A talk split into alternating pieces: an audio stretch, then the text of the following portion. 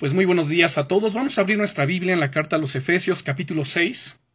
Vamos a retomar nuestro estudio sobre la armadura de Dios. Hace 8 días la interrumpimos porque hablamos acerca del Halloween, de esa tradición pagana. Pero vamos a retomar nuestro estudio sobre la armadura de Dios. Bien, Efesios capítulo 6. Vamos a darle lectura, versículos 10 al 17.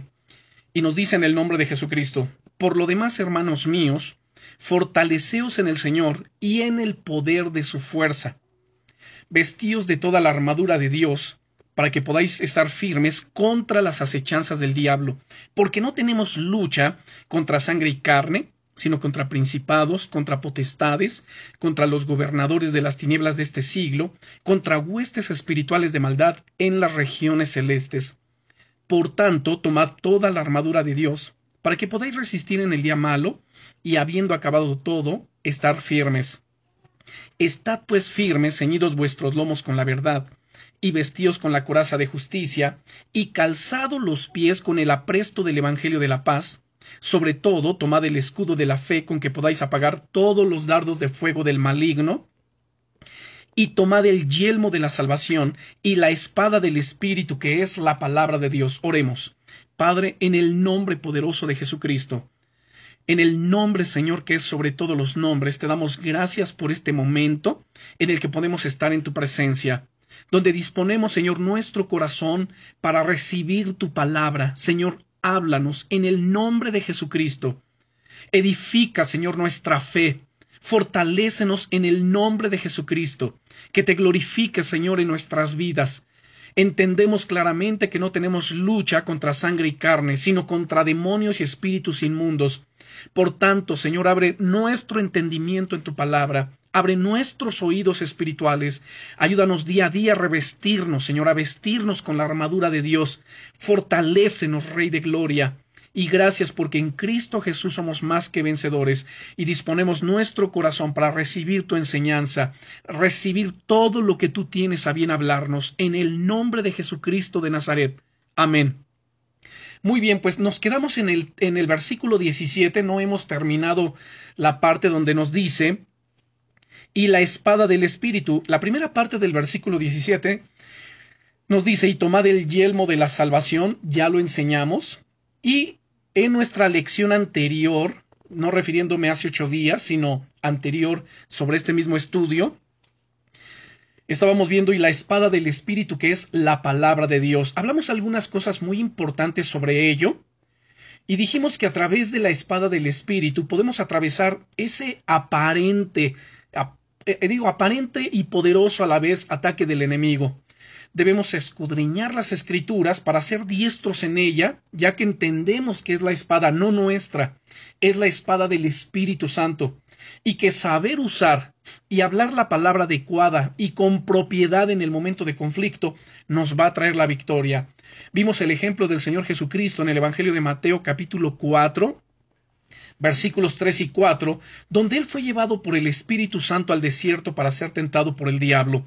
Y una vez allí, dice la Biblia, que pasados 40 días él tuvo hambre, y entonces vino a él el tentador y le dijo: si eres hijo de Dios, di que estas piedras se conviertan en pan y come. Ahora, expliqué que esa expresión de Satanás de si eres hijo de Dios no es duda, ese sí no es duda, sino más bien debe interpretarse como toda vez que tú eres hijo de Dios, o ya que tú eres el hijo de Dios, di estas piedras que se conviertan en pan y come. ¿Cómo respondió Jesús? Él no necesitó demostrar nada. Saben, uno de los problemas de los cristianos es que a veces como que tratamos de demostrarle a la gente cosas. A ver, si tú eres cristiano, pues haz esto. Si eres cristiano, lo otro. Si eres cristiano, a ver, manifiesta esto. O sea, a ver, momento. Nosotros no tenemos que demostrarle absolutamente nada a nadie. Lo que nosotros tenemos que hacer es ser fieles hijos de Dios, obedientes a la palabra de Dios, vivir la palabra del Señor. Y entonces Jesucristo le respondió de la siguiente manera: escrito está, no solo de pan vivirá el hombre, sino de toda palabra que sale de la boca de Dios. Ese escrito está, así la usó el Señor, así usó la palabra, contra Satanás cuando le enfrentó en esta tentación en el desierto. Y a través de los evangelios vemos repetidas veces al Señor Jesucristo empleando así la palabra, escrito está, que no han leído, que no han sabido, y citaba las Escrituras. Nosotros tenemos que ser hombres y mujeres de Dios de la palabra. Todo lo que hablemos tiene que tener un sustento bíblico. Todo lo que nosotros creemos o profesamos creer también debe tener un sustento bíblico. La pregunta que debemos hacernos a menudo es, ¿y por qué yo creo esto? ¿Por qué creo lo que estoy creyendo? ¿Realmente es algo bíblico? ¿Tiene un sustento escritural? ¿Está en su contexto original? ¿O estoy creyendo algo infundado? Algo fuera de contexto. Tenemos que tener mucho cuidado con ello. Y entonces explicamos brevemente acerca de la palabra. Cuando dijo Jesús, escrito está, no solo de pan vivirá el hombre, sino de toda palabra. En el griego, palabra es rema. Hay dos palabras para traducir palabra. Una es logos y la otra es rema. Cuando vemos en el original en el griego, aquí es rema. Es lo que se dice o se habla. En contraste con logos, que es la expresión de un pensamiento, un mensaje, un discurso. Por ejemplo, todo este estudio es logos. Y en la medida que lo estoy predicando y va con el poder del Espíritu Santo y alguien recibe y dice, wow, esta porción del mensaje, de la enseñanza es lo que yo necesitaba. Esto me edificó, esto me bendijo, esto. Ese es el rema. ¿Se da cuenta? Entonces, logos es el mensaje, rema es la comunicación del mensaje. Aplicado a la Biblia, logos designaría la totalidad del mensaje, la totalidad de estos 66 libros, pero rema un versículo. Ese versículo que toma Dios, que toma el Espíritu Santo y lo dirige a nuestro corazón y nos produce fe. El significado de rema, diferente al de logos, se ilustra justamente en Efesios capítulo 6, verso 17 que estamos observando, donde le llama la espada del Espíritu.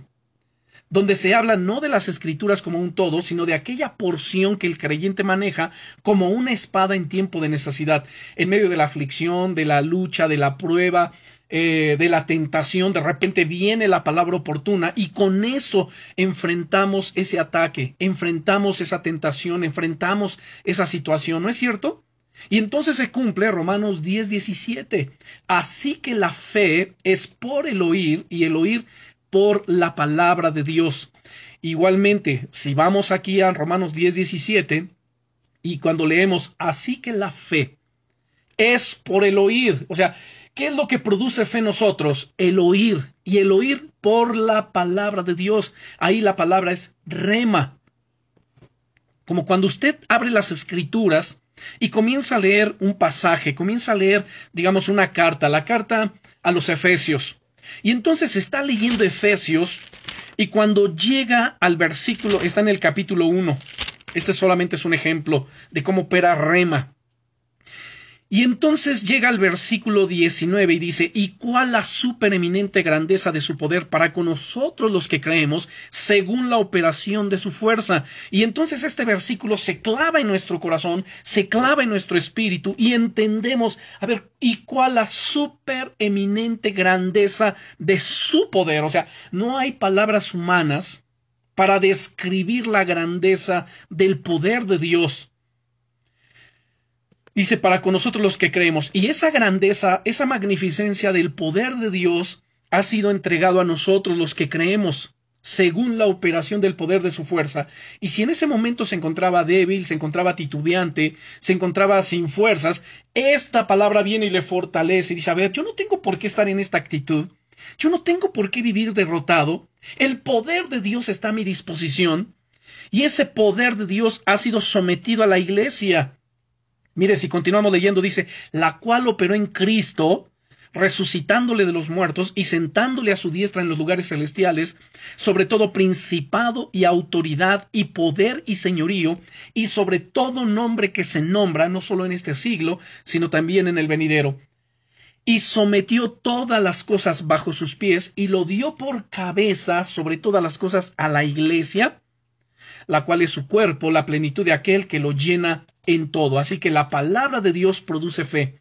La palabra de Dios, cuando ustedes y yo venimos con ese anhelo, con ese deseo de Señor, habla mi vida, habla mi corazón, no buscando que me hablen lo que yo quiero oír, sino lo que yo necesito oír. Y entonces abro mi corazón y le digo, Señor, háblame. Háblame en tu palabra, ilumina mi entendimiento, abre mis oídos espirituales. ¿Qué va a suceder? Va a suceder que cuando comience a leer la Biblia, entonces mi entendimiento se va a abrir, se va a ampliar, y Dios va a utilizar su palabra para traer fe a nuestra vida. Pero, ¿saben? Quiero abordar algo, un tema muy interesante en este estudio, que es la sabiduría. Ustedes y yo debemos usar sabiduría en todo lo que hagamos. Tenemos que ser hombres y mujeres de Dios sabios. Abran su Biblia en Proverbios capítulo 4, versículo 7. Vamos a Proverbios capítulo 4, que al igual que esta espada de dos filos, vean la sabiduría. Proverbios capítulo 4, versículo 7 nos dice, sabiduría ante todo. Escuchen con atención. Sabiduría ante todo. Adquiere sabiduría y sobre todas tus posesiones adquiere inteligencia. El rey David le enseñó a Salomón cuando era niño que buscar la sabiduría de Dios era lo más importante que podía hacer. Si en algo Salomón tenía que enfocar sus fuerzas, su atención, era en buscar sabiduría. Salomón aprendió bien la lección. Cuando Dios se aparece a Salomón, siendo ya Salomón el nuevo rey de Israel, y Dios se le aparece para concederle cualquier petición, Salomón eligió la sabiduría por encima de cualquier otra cosa. Esto es maravilloso y lo vamos a mirar más adelante. Nosotros también debemos hacer de la sabiduría que sea nuestra primera opción. No tenemos que esperar a que Él aparezca ante nosotros como lo hizo con Salomón. Con valor podemos pedirle sabiduría hoy mediante la oración. Hoy podemos acercarle al Señor.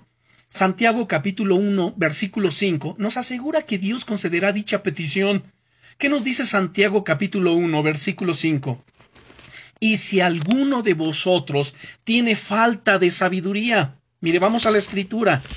Abran por favor la Biblia y yo le voy a recomendar que tenga a la mano un marcatextos, un lápiz, con el que puedas ir, digamos, subrayando esos pasajes o textos importantes, interesantes, donde Dios le esté hablando y hacer algunas anotaciones que se le van a ayudar en el resto de su vida. Bien, y si alguno tiene falta de sabiduría, pídala a Dios, el cual da a todos abundantemente y sin reproche, y le será dada.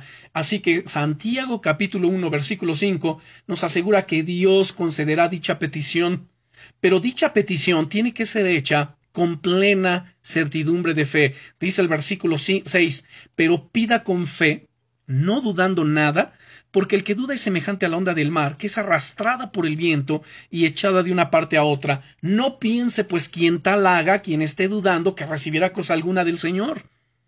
El hombre de doble ánimo es inconstante en todos sus caminos. Así que pidamos sabiduría. Yo le he dicho por mucho tiempo, la gente sabia, la gente con un conocimiento impresionante, ¿saben dónde debe de estar? En las iglesias. Ustedes y yo somos los hijos de Dios y debemos ser hombres y mujeres sabios, sensatos, prudentes, conocedores de Dios. Los apóstoles Pablo y Santiago, ellos hablaron claramente al respecto, declarando la fuente de ella, y es la que debemos hablar, sabiduría de Dios.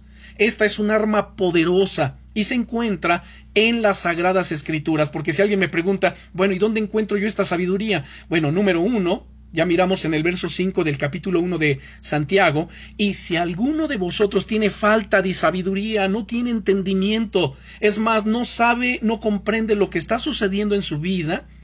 ¿Qué está sucediendo? ¿Por qué estoy atravesando esta situación? No lo entiendo, no lo comprendo, me falta sabiduría para entender. Bueno, pídala a Dios, porque ese es el contexto.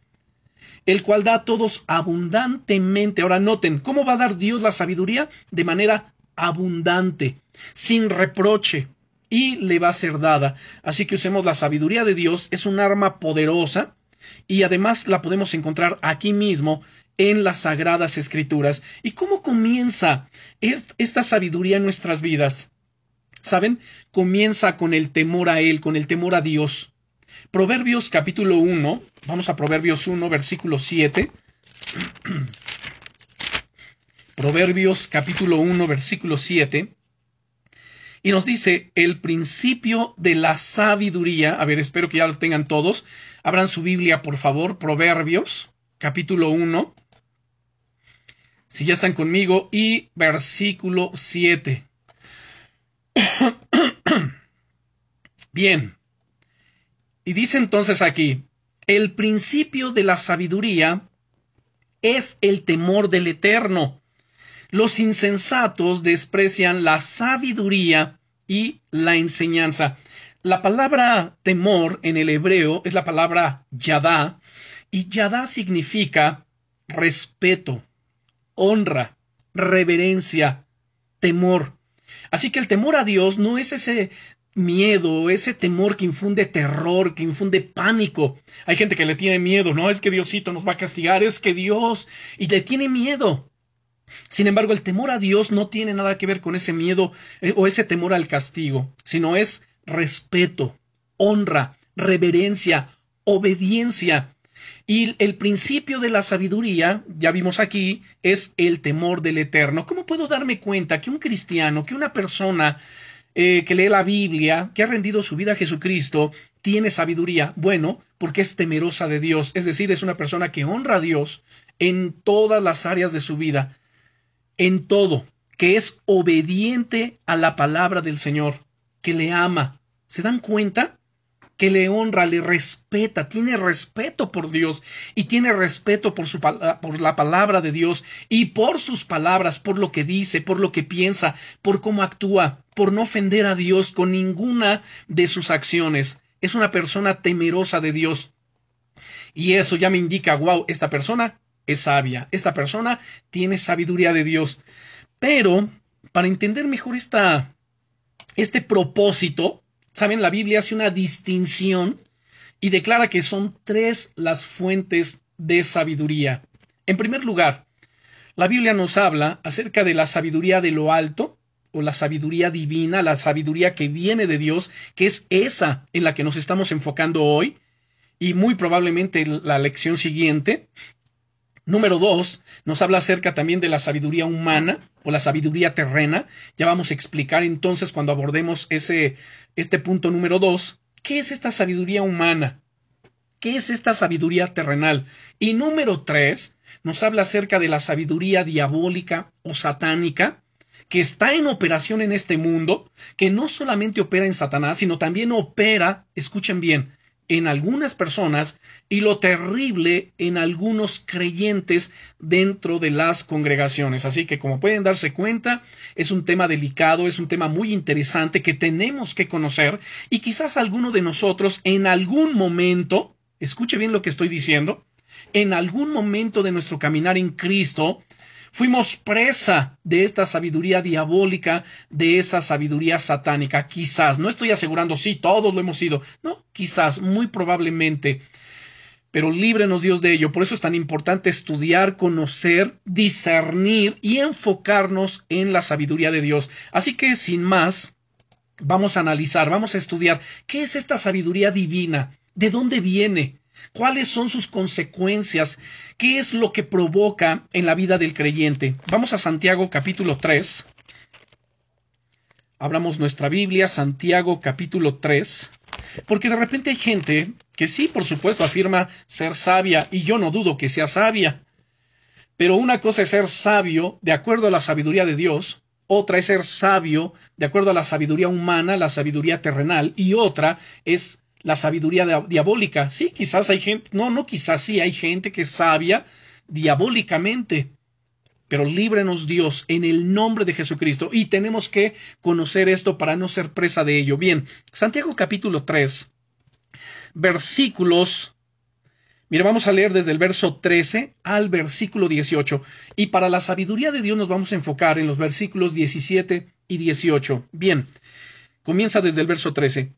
¿Quién es sabio y entendido entre vosotros? Así que la pregunta ahí es lanzada para todos nosotros, para todos los creyentes. ¿Quién es sabio y entendido entre vosotros?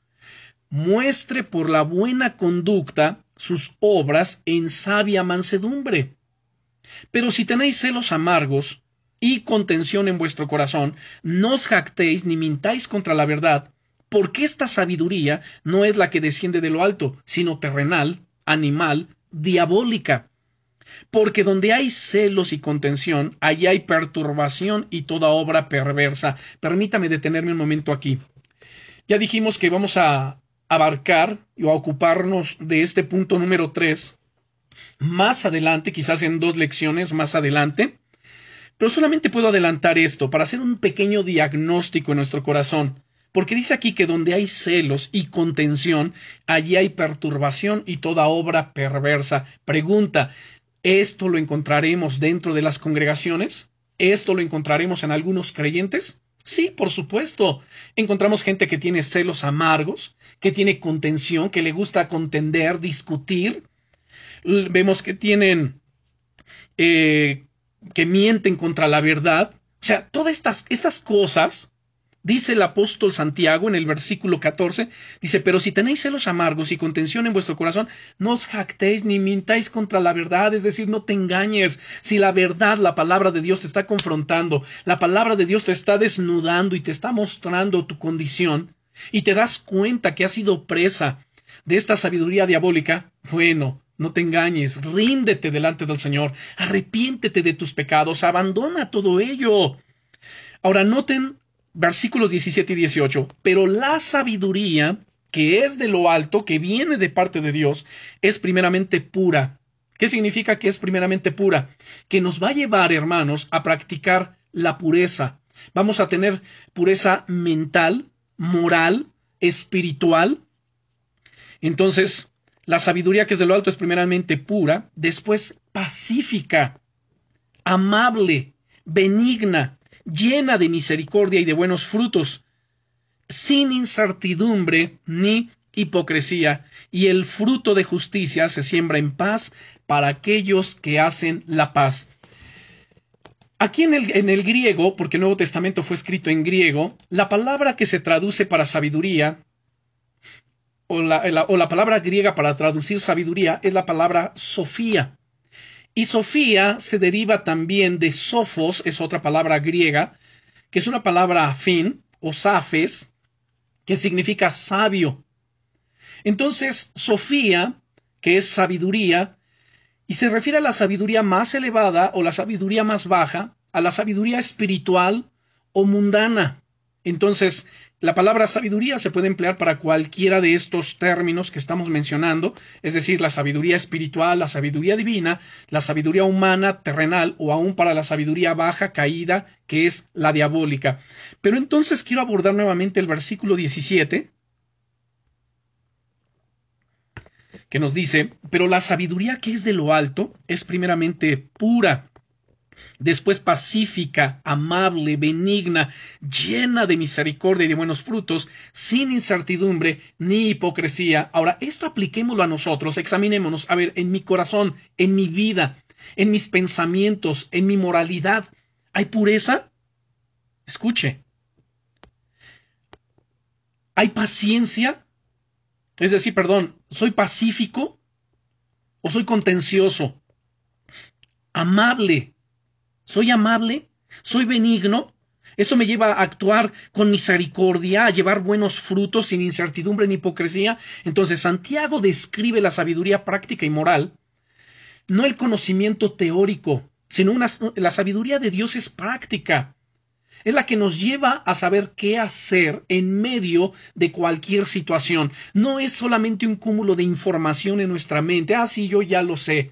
Ah, si yo sé aquello. ¿Saben? Cuando alguien habla de esta manera, no, si es que yo sé, si es que yo he estudiado eso, es como que a mí ¿qué me dices? O sea, ¿me quieres enseñar a mí? Y lo único que está evidenciando, ¿saben? Es presunción, es jactancia, es soberbia, es altivez. Y esa sabiduría, aunque haya estudiado muchas cosas bíblicas, ¿saben? No es de Dios. Esa es la sabiduría diabólica. Pero entonces aquí, Santiago, ¿qué nos está describiendo? La sabiduría práctica y moral, no el conocimiento teórico. La sabiduría divina es la sabiduría que usa los mejores medios para impulsar el reino de Dios y es manifestado por el hombre y la mujer espiritual. ¿Qué se espera de ustedes y de mí? Que seamos gente espiritual. Entiéndase por espiritual que andamos día a día en el espíritu, que cada día crucificamos nuestra carne con sus pasiones y deseos. Esta sabiduría la podemos obtener de las Sagradas Escrituras y por el Espíritu Santo, a través de revelación al corazón del hombre, a través del don de palabra de sabiduría. Este es uno también de los dones que encontramos en 1 Corintios capítulo 12. Y entonces esta sabiduría debe ser usada sin egoísmos, sin presunción, sin orgullo, sino debe ser utilizada para edificar, para aconsejar e instruir en las cosas espirituales a las personas necesitadas. Vamos a ver varios ejemplos aquí en la Biblia. De hecho, vamos a hacer una interesante exegesis acerca de 1 Corintios capítulo 2. Vamos a 1 Corintios capítulo 2, donde el apóstol Pablo aborda justamente este tema de la sabiduría. Bien, vamos a leer desde el versículo 1. Así que, hermanos, cuando fui a vosotros para anunciaros el testimonio de Dios, no fui con excelencia de palabras o de sabiduría. Cuando Pablo dice aquí, yo no fui a vosotros con excelencia de palabras o de sabiduría, él se está refiriendo a esas palabras humanas y a la sabiduría terrenal. O sea, tenemos que aprender a hacer esa distinción. Dice, pues me propuse no saber entre vosotros cosa alguna, sino a Jesucristo y a este crucificado, y estuve entre vosotros con debilidad y mucho temor y temblor, y ni mi palabra, ni mi predicación fue con palabras persuasivas de humana sabiduría, sino con demostración del Espíritu y de poder, para que vuestra fe no esté fundada en la sabiduría de los hombres, sino en el poder de Dios. Pablo entonces hace una distinción aquí entre la sabiduría de Dios, entre el poder de Dios y la sabiduría humana y terrenal. ¿Saben, hermanos, cuál es uno de los riesgos que el día de hoy en los que nosotros somos tentados y podemos caer? Y que de hecho muchos ministros y predicadores han caído en ello, y que mientras estamos teniendo nuestro estudio, yo sé que en muchas congregaciones y en muchos otros lugares se están llevando a cabo sus servicios, cultos también. Pero muchos de estos púlpitos, ¿saben qué es lo que impera ahí? ¿Qué es lo que se está enseñando? Sabiduría humana, sabiduría terrenal, humanismo. Y saben muchos de ustedes a qué me estoy refiriendo con ellos. Toda esa enseñanza que está centrada en el yo, en el ser humano, es sabiduría humana. Todo lo que dice, a ver, saca el campeón que está dentro de ti, tú puedes, tú eres el dueño de tu destino, tú puedes controlar todas las cosas. Y todo está centrado en el yo, en el tú puedes, tú eres el mejor, tú puedes salir adelante, tú puedes lograr todo lo que te propongas, y tú, y tú, y tú. O sea, todo está en el yo. ¿Y qué con Jesucristo? ¿Dónde queda el Señor y su palabra? Cuando la Biblia nos dice, todo lo puedo en Cristo que me fortalece, pero entonces la enseñanza humana que ahora se están enseñando en los púlpitos es, no, tú puedes. Todo lo que tú logres, todo lo que tu mente pueda creer y concebir, tú lo puedes lograr. Fíjense cómo centran al ser humano en sí, en el yo. Y eso no es divino, eso no es espiritual.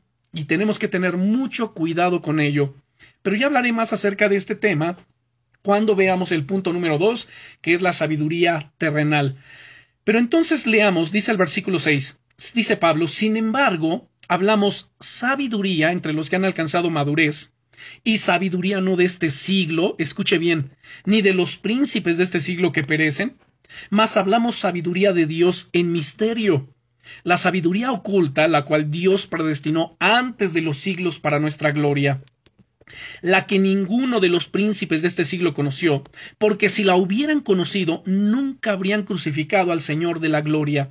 Antes bien, como está escrito, cosas que ojo no vio, ni oído yo, ni han subido en corazón de hombre, son las que Dios ha preparado para los que le aman. Pero Dios nos las reveló a nosotros por el Espíritu, porque el Espíritu todo lo escudriña, aún lo profundo de Dios. Porque ¿quién de los hombres sabe las cosas del hombre, sino el espíritu del hombre que está en él? Así tampoco nadie conoció las cosas de Dios, sino el Espíritu de Dios. Y nosotros no hemos recibido el espíritu del mundo, sino el espíritu que proviene de Dios, para que sepamos lo que Dios nos ha concedido lo cual también hablamos, no con palabras enseñadas por sabiduría humana, sino con las que enseña el Espíritu, acomodando lo espiritual a lo espiritual. Pero el hombre natural no percibe las cosas que son del Espíritu de Dios, porque para él son locura, y no las puede entender, porque se han de discernir espiritualmente. En cambio, el espiritual juzga todas las cosas, pero él no es juzgado de nadie, porque ¿quién conoció la mente del Señor? ¿Quién le instruirá? Mas nosotros tenemos la mente de Cristo. ¡Wow! Vamos a hacer aquí lo que les decía, una exegesis acerca de algunos de estos pasajes, de estos versículos tan importantes. En el versículo 7 nos dice, mas hablamos sabiduría de Dios en misterio. Entonces, ojo aquí, habla de la sabiduría de Dios como en misterio. La palabra misterio es algo que ha estado oculto al entendimiento humano y que no hay forma ni por investigación, ni por dedicación, ni por ningún otro medio humano de alcanzar esta sabiduría. Además, le llama también la sabiduría oculta. Bien, ¿cuál es esta sabiduría? Cuando Pablo dice la sabiduría de Dios en misterio, la sabiduría oculta, era su ofrecimiento de salvación a todos. Aquí estrictamente se refiere a ello, a la salvación, donde la gente no lo entendía, donde se cumple San Juan capítulo 1, versículo 11, la primera parte que dice, Jesús a lo suyo vino, de hecho todo el versículo 1, a lo suyo vino, pero los suyos no lo recibieron. La gente tenía su entendimiento cerrado. No podían entender ni comprender quién era quien estaba delante de ellos, anunciando vida, anunciando salvación. De hecho, el mismo Jesucristo nos dice, nadie conoce al Hijo sino el Padre, ni al Padre conoce a alguno sino el Hijo, y aquel a quien el Hijo lo quiera revelar. Entonces, esto viene por revelación de Dios a nuestras vidas, por revelación del Espíritu Santo. Y la sabiduría de Dios en misterio, la sabiduría oculta, era su ofrecimiento de salvación a todos, originalmente desconocido para la humanidad. Este plan llegó a cristalizarse cuando Jesús resucitó de la muerte. Su resurrección probó que tenía poder sobre el pecado y la muerte, y que ahora podría ofrecernos este poder también. En Primera de Pedro, capítulo 1, no me pierdan Primera de Corintios 2, vamos a continuar con esta exegesis, pero en Primera de Pedro, capítulo 1, versículos 10 al 12, nos dice el apóstol, los profetas que profetizaron de la gracia destinada a vosotros inquirieron y diligentemente indagaron acerca de esta salvación. Ustedes bien saben que desde el Antiguo Testamento, cientos de años antes que Jesucristo viniese a la tierra, los profetas ya profetizaban acerca de esta salvación, y es lo que está diciendo aquí el apóstol Pedro. Sin embargo, ellos carecían de entendimiento. Ellos no podían comprender, ellos no podían entender a qué se estaba refiriendo Dios con todas estas cosas. Por consiguiente,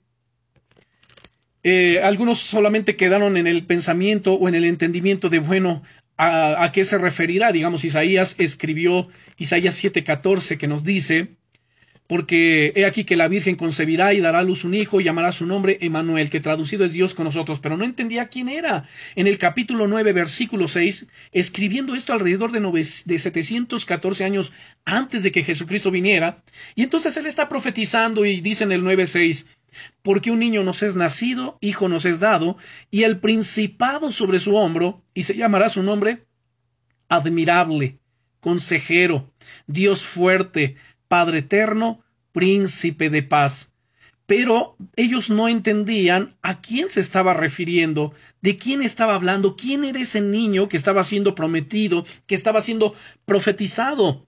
Así que nuevamente vemos aquí el versículo 10, donde nos dice, los profetas que profetizaron de la gracia destinada a vosotros, inquirieron, noten bien, y diligentemente indagaron acerca de esta salvación, escudriñando qué persona y qué tiempo indicaba el Espíritu de Cristo que estaba en ellos, el cual anunciaba de antemano los sufrimientos de Cristo. Aquí cuando habla de los sufrimientos pueden ver Isaías capítulo 53, cómo se hablaba acerca de sus sufrimientos, acerca de sus padecimientos y las glorias que vendrían tras ellos.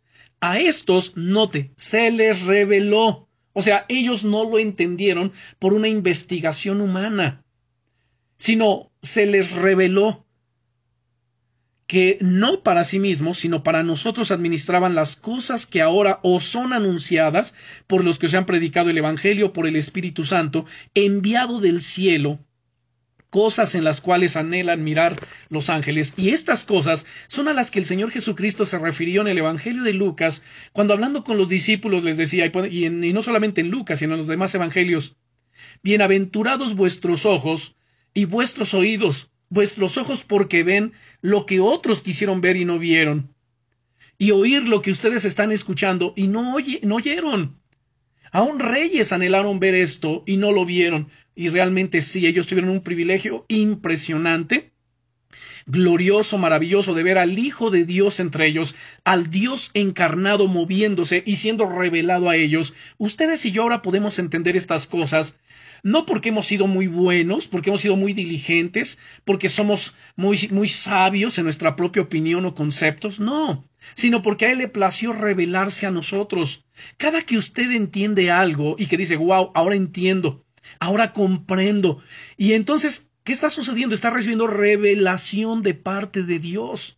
Revelación, está recibiendo entendimiento, no revelación en el sentido de, es que Dios me reveló una nueva porción de las Escrituras, Dios me reveló algo nuevo que no está en la Biblia, no. Cuando viene algo que es revelado y que se presume como palabra de Dios que no está en la Biblia, como una nueva revelación, eso no es de Dios, eso es del diablo, y por ello tenemos que discernir. Pero yo estoy hablando de la revelación no como un agregado a las Escrituras, sino más bien la revelación de las mismas Escrituras, el entendimiento que se nos abre para entender lo que está escrito, lo que hemos leído una y otra vez y no lo hemos comprendido. Pero cuando en oración y con un corazón sincero y dispuesto a entender la voluntad de Dios, abrimos la Biblia y comenzamos a leer y comenzamos a entender, decimos, wow, ahora lo entiendo. ¿Cuántas veces había leído este pasaje y no lo entendía? Sí, ahí estamos recibiendo, ¿qué? Sabiduría de Dios, revelación de Dios. Entonces, estamos hablando de cómo es que el Señor se nos ha revelado. Sin embargo, el plan de Dios aún permanece oculto. ¿Para quién? Para los incrédulos. ¿Debido a qué? A que rehúsan aceptarlo. No es porque Dios no quiera revelarse a ellos, sino a que ellos mismos rechazan conocer a Jesucristo, rechazan el mensaje del Evangelio. Entonces, unos estamos recibiendo la revelación, estamos recibiendo la sabiduría que proviene de Dios, pero otros no la reciben, y no la reciben por su rechazo abierto al Evangelio, su rechazo abierto a Jesucristo. Deciden desconocerlo o simplemente saben, no lo han oído, algunos no han escuchado el Evangelio. Pero todo esto tiene que ver con lo que hemos venido hablando, de que es por revelación de Jesucristo. Y quiero citarles para ello Mateo capítulo 11, versículos 25 al 27. Mateo capítulo 11, versículos 25 al 27, donde nos dice, en aquel tiempo, respondiendo Jesús dijo, te alabo, Padre, Señor del cielo y de la tierra, porque escondiste estas cosas de los sabios y entendidos y las revelaste a los niños. ¡Ojo con esto! Nuevamente, él se suelta en el espíritu y comienza a alabar al Padre y le dice, te alabo, oh Padre, Señor del cielo y de la tierra, porque escondiste estas cosas. ¿De quién? De los sabios y de los entendidos, de aquella gente que tiene sabiduría humana, sabiduría terrenal, que presume su sabiduría y que por ello muchas veces son soberbios, son altivos, menosprecian a los demás por su escaso conocimiento, pero como ellos son sabios, ahora sí que son los sabiondos, los sabelotodos. Pero Dios dice que escondió estas cosas, ¿de quién? De ellos, de los sabios y de los entendidos, dice, y las has revelado a los niños. Sí, Padre, porque así te agradó. Todas las cosas me fueron entregadas por mi Padre, y nadie conoce al Hijo sino el Padre, ni al Padre conoce a alguno sino el Hijo, y aquel a quien el Hijo lo quiera revelar. Hermanos, esto nos debe de llevar a caminar en humildad delante de nuestro Dios y no jactarnos jamás contra nadie. Es que cuando yo conocí a Cristo, es cuando yo me acerqué al Señor, es que cuando yo, número uno, yo ni siquiera, cuando yo encontré a Jesús, yo nunca lo encontré, porque el perdido era yo, él no estaba perdido, él me encontró a mí. Cuando yo me acerqué, no, yo no me acerqué. Él se acercó a mí. Él dejó sus cielos, dejó su gloria y vino a buscarme. Como el buen pastor que busca la oveja perdida, la oveja descarriada. Yo era el extraviado, yo era el perdido. Así que no hay nada de qué jactarnos. Oh, es que yo tengo el entendimiento. Es que si yo ya sé, yo lo conozco. A ver, momento. No nos jactemos. Porque Dios puede bloquear ese entendimiento en nosotros. Dios lo puede cerrar. Sino más bien es, Señor, gracias. Es por tu gracia que yo te conozco. Es por la gracia de Jesucristo, como decía Pablo. Por la gracia de Dios soy lo que soy. Y no soy yo, sino la gracia de Dios conmigo. Bien. Entonces estamos aquí en 1 Corintios capítulo 2, versículo 7. Más hablamos sabiduría de Dios en misterio, la sabiduría oculta, la cual Dios, noten, predestinó antes de los siglos para nuestra gloria. Antes de los siglos.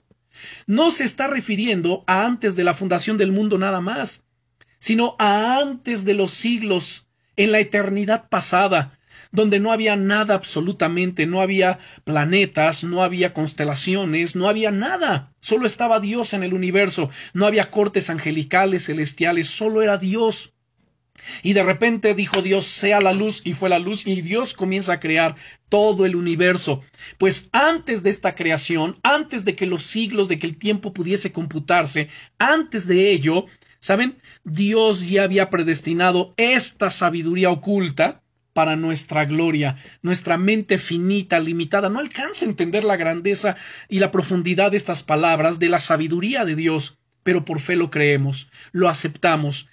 Además, déjenme decirles algo respecto de este versículo 7, que la verdadera naturaleza de la sabiduría de Dios hace obsoleta la sabiduría de este mundo. Yo no tengo que afanarme en ser sabio conforme a los estándares del mundo o los parámetros del mundo, porque aquella sabiduría divina no es de esta era.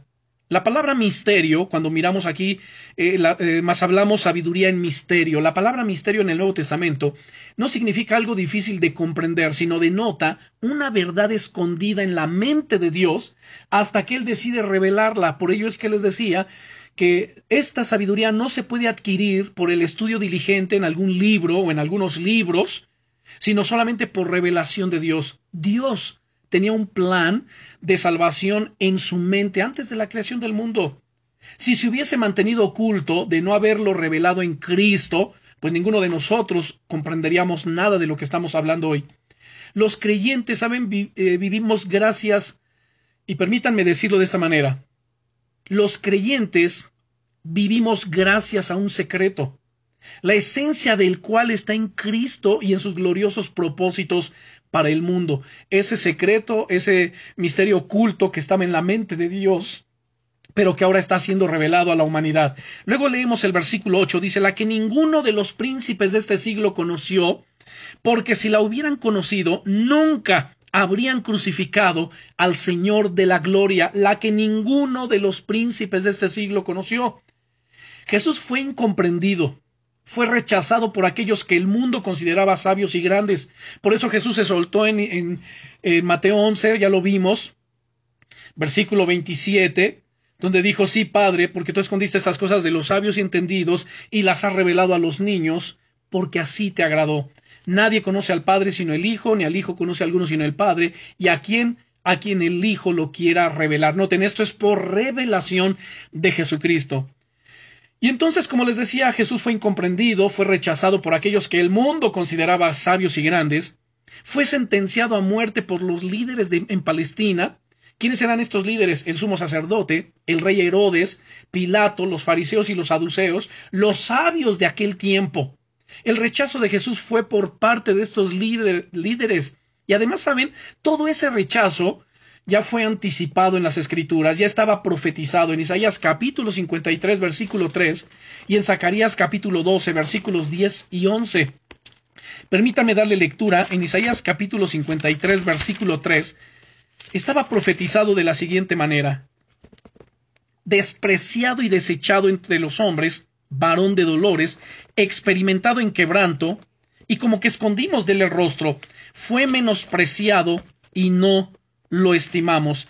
Y luego dijimos también que estaba profetizado en el libro de Zacarías, Zacarías, que es el penúltimo libro del Antiguo Testamento, en el capítulo 12, versículos 10 y 11, donde leemos, dice versículos 10 y 11, y derramaré sobre la casa de David y sobre los moradores de Jerusalén espíritu de gracia y de oración, y mirarán a mí a quien traspasaron, y llorarán como se llora por hijo unigénito, afligiéndose por él como quien se aflige por el primogénito. En aquel día habrá gran llanto en Jerusalén, como el llanto de Adradimón en el valle de Megido. Bien, entonces vemos que estaba profetizado.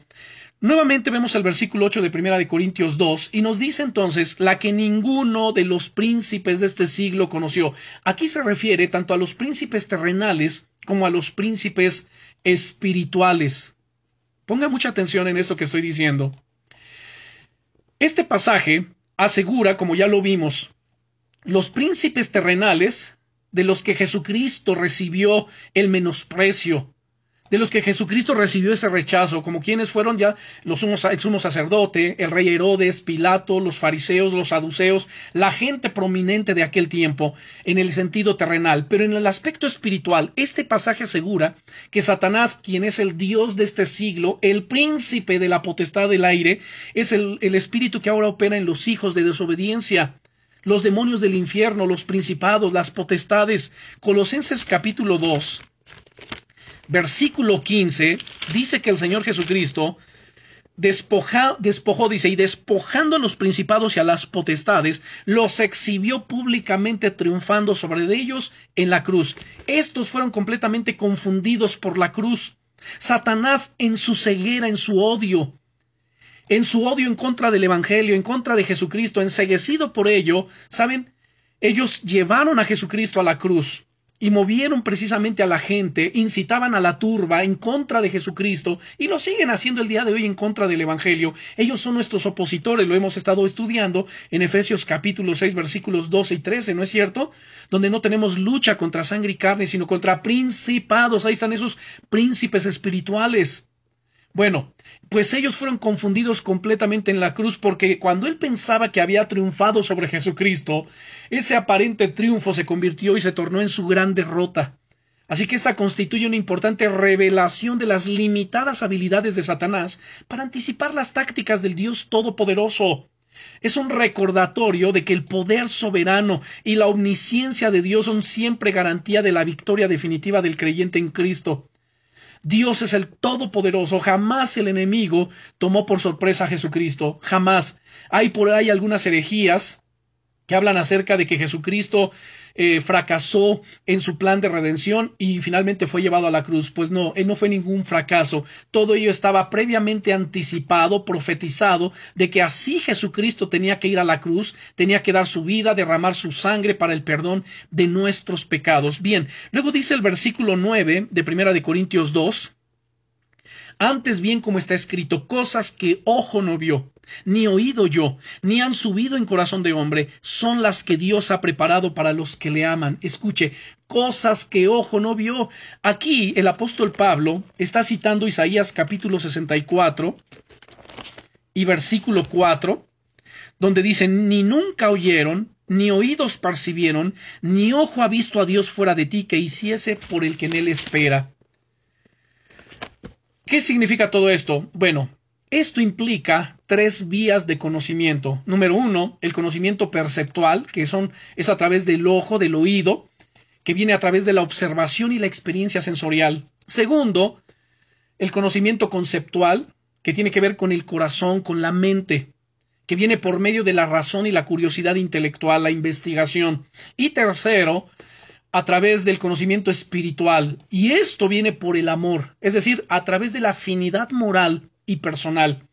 Debido a que el conocimiento de las cosas de Dios es de naturaleza espiritual más que intelectual, así que no hay base para glorificar a ningún líder religioso por su supuesta superioridad en esta esfera. Alguien que se muestre muy sabio, muy entendido, no, todo ello proviene de Dios. Todo lo que ustedes y yo tenemos, todo lo que ustedes y yo sabemos, proviene de Dios. Cuando alguien dice, wow, mira qué sabiduría, qué inteligencia, qué conocimiento tiene tal predicador, tal maestro de la palabra. Bueno, todo eso no es por el predicador, es gracias a Dios, es por la gracia de Jesucristo. Y nuevamente cito las palabras de Pablo cuando él dijo, por la gracia de Dios soy lo que soy, pero no soy yo, sino la gracia de Dios conmigo. Y mientras caminemos en humildad y mientras reconozcamos que todo ello proviene de Dios, y que nosotros solamente somos administradores de los bienes de Dios, ¿saben? Dios seguirá derramando sabiduría, conocimiento, inteligencia, ampliando nuestra capacidad de comprensión, bueno, glorificándose de una manera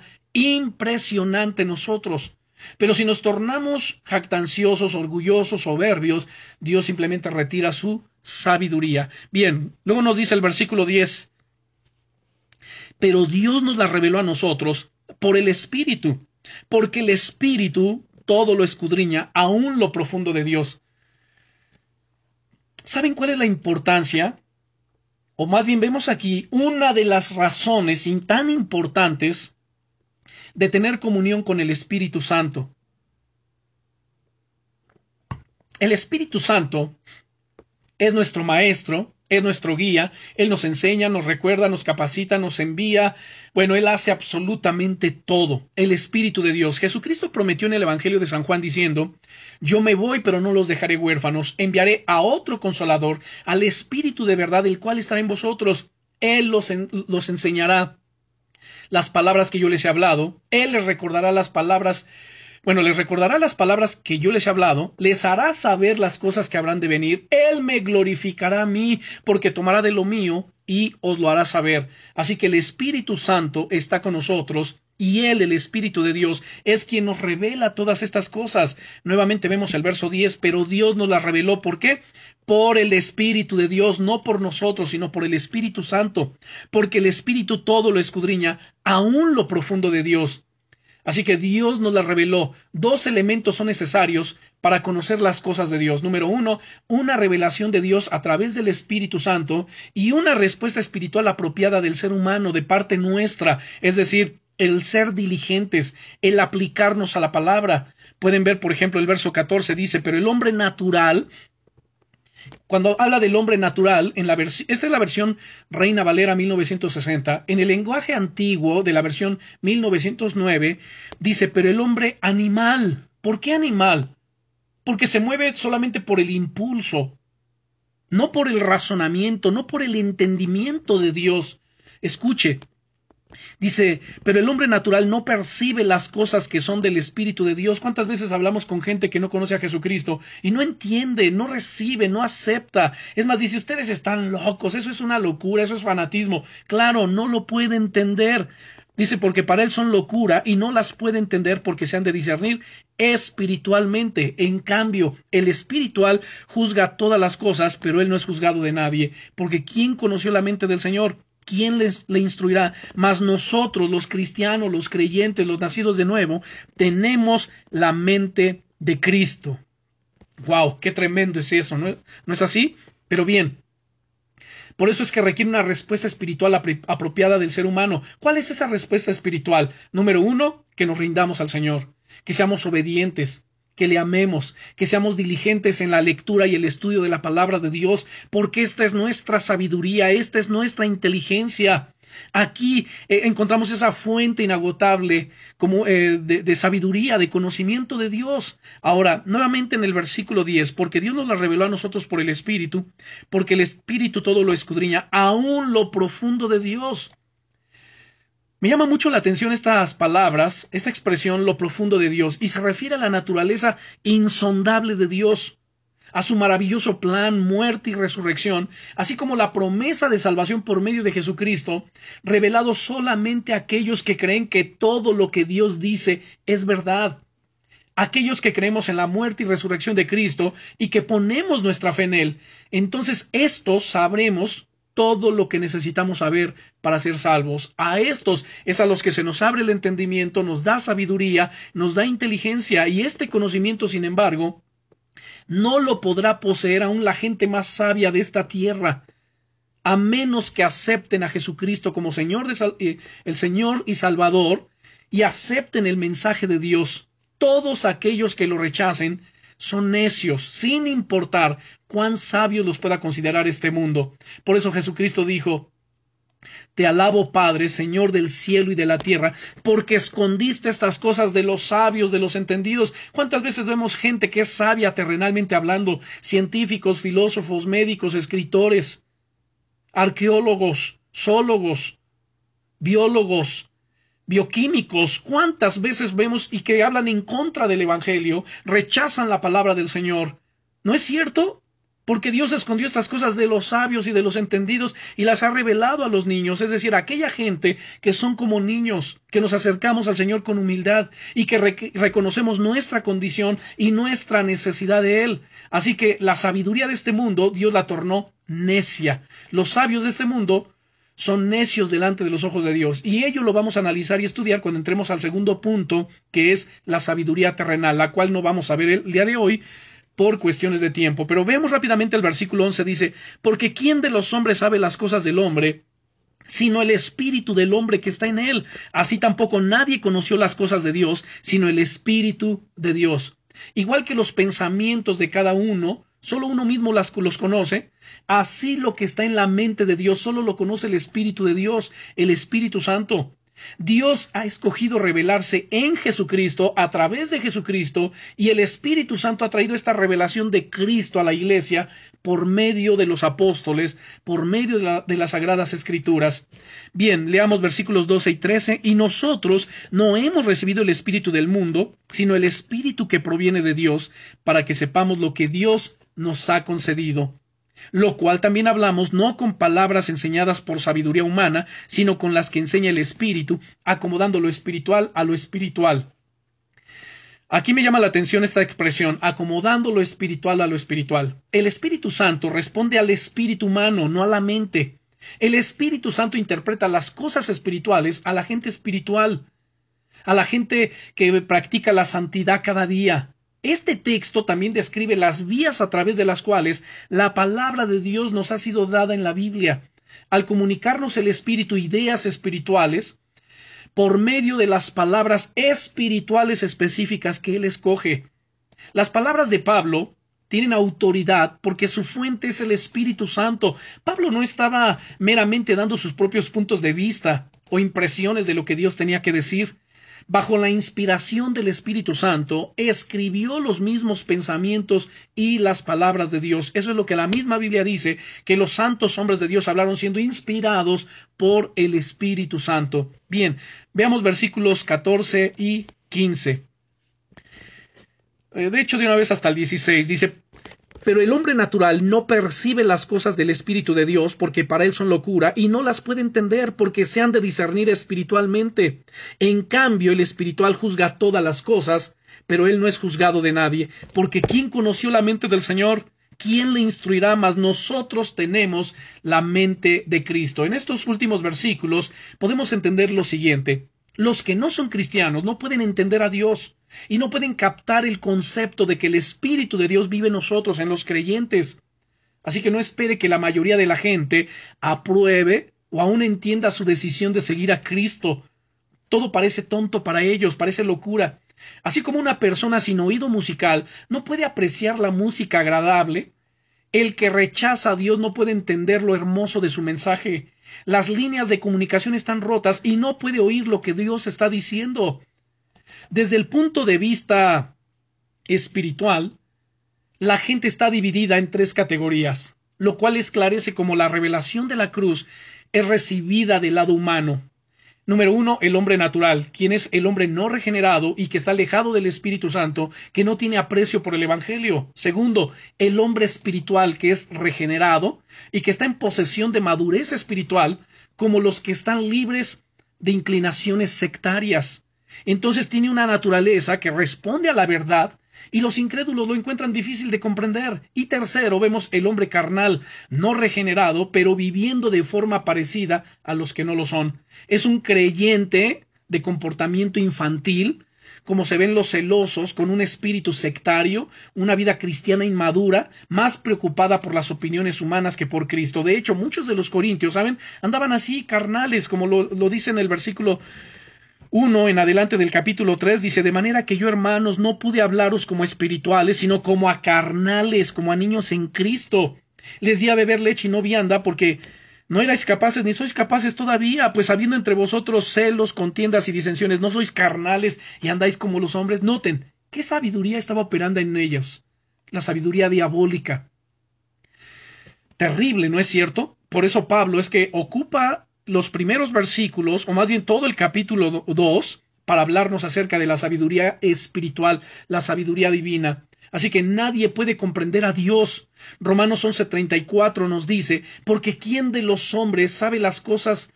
Perdón, Romanos capítulo 11, versículo 34, nos dice lo siguiente. Dice, porque ¿quién entendió la mente del Señor? ¿O quién fue su consejero? ¿Quién le dio el primero para que le fuese recompensado? En el verso 33 dice, oh profundidad de las riquezas de la sabiduría y de la ciencia de Dios, cuán insondables son sus juicios e inescrutables sus caminos. ¿Saben? Solo mediante el Espíritu Santo, mediante su guía, los creyentes podemos vislumbrar algunos de los planes, pensamientos y acciones de Dios. En realidad, ¿saben? Nosotros como creyentes, como hijos de Dios, tenemos la mente de Cristo. Mediante su Espíritu Santo podemos empezar a conocer sus pensamientos, hablar con Él y esperar su respuesta a nuestras oraciones. Yo le pregunto, ¿está pasando el tiempo suficiente con Cristo para tener su misma mente? Una relación íntima con Cristo viene solo como resultado de pasar un tiempo constante en su presencia, meditando en su palabra, leyendo su palabra, orando a Él, conociéndolo a Él, intimando, practicando la palabra solamente a través de ello, y esto nos va haciendo sabios, vamos ampliando nuestro entendimiento, o más bien Dios va ampliando nuestro entendimiento, nos va dando sabiduría y revelación. Bueno, hasta aquí vamos a concluir nuestra enseñanza de este día. Si Dios nos permite, de aquí 8 días continuaremos hablando de sabiduría y más sobre estos temas tan importantes. Oremos. Padre, en el nombre poderoso de Jesucristo, te damos gracias, Señor, y realmente yo me asombro, me maravillo, tal como lo hizo el apóstol Pablo, diciendo, oh profundidad de las riquezas de la sabiduría y de la ciencia de Dios, cuán insondables son sus juicios e inescrutables sus caminos. Señor, realmente nos asombramos de ello. Tú eres sabio, eres el Dios todopoderoso, tu omnisciencia, Señor, no hay quien la alcance, tu entendimiento y conocimiento, no hay quien lo alcance, pero gracias, Señor, porque tú nos revelas estas cosas por el Espíritu Santo. Gracias y humildemente, Señor, te reconocemos y te pedimos, Señor, danos sabiduría, danos inteligencia, ayúdanos a ser hombres y mujeres sabios, sensatos, prudentes, que caminemos a la luz de tu palabra, agradándote y haciendo tu voluntad, Señor. Te pertenecemos. Te rendimos todo lo que somos, te rendimos nuestra vida, nuestro corazón, Señor, y queremos amarte profundamente en el nombre todopoderoso de nuestro Señor Jesucristo. Amén.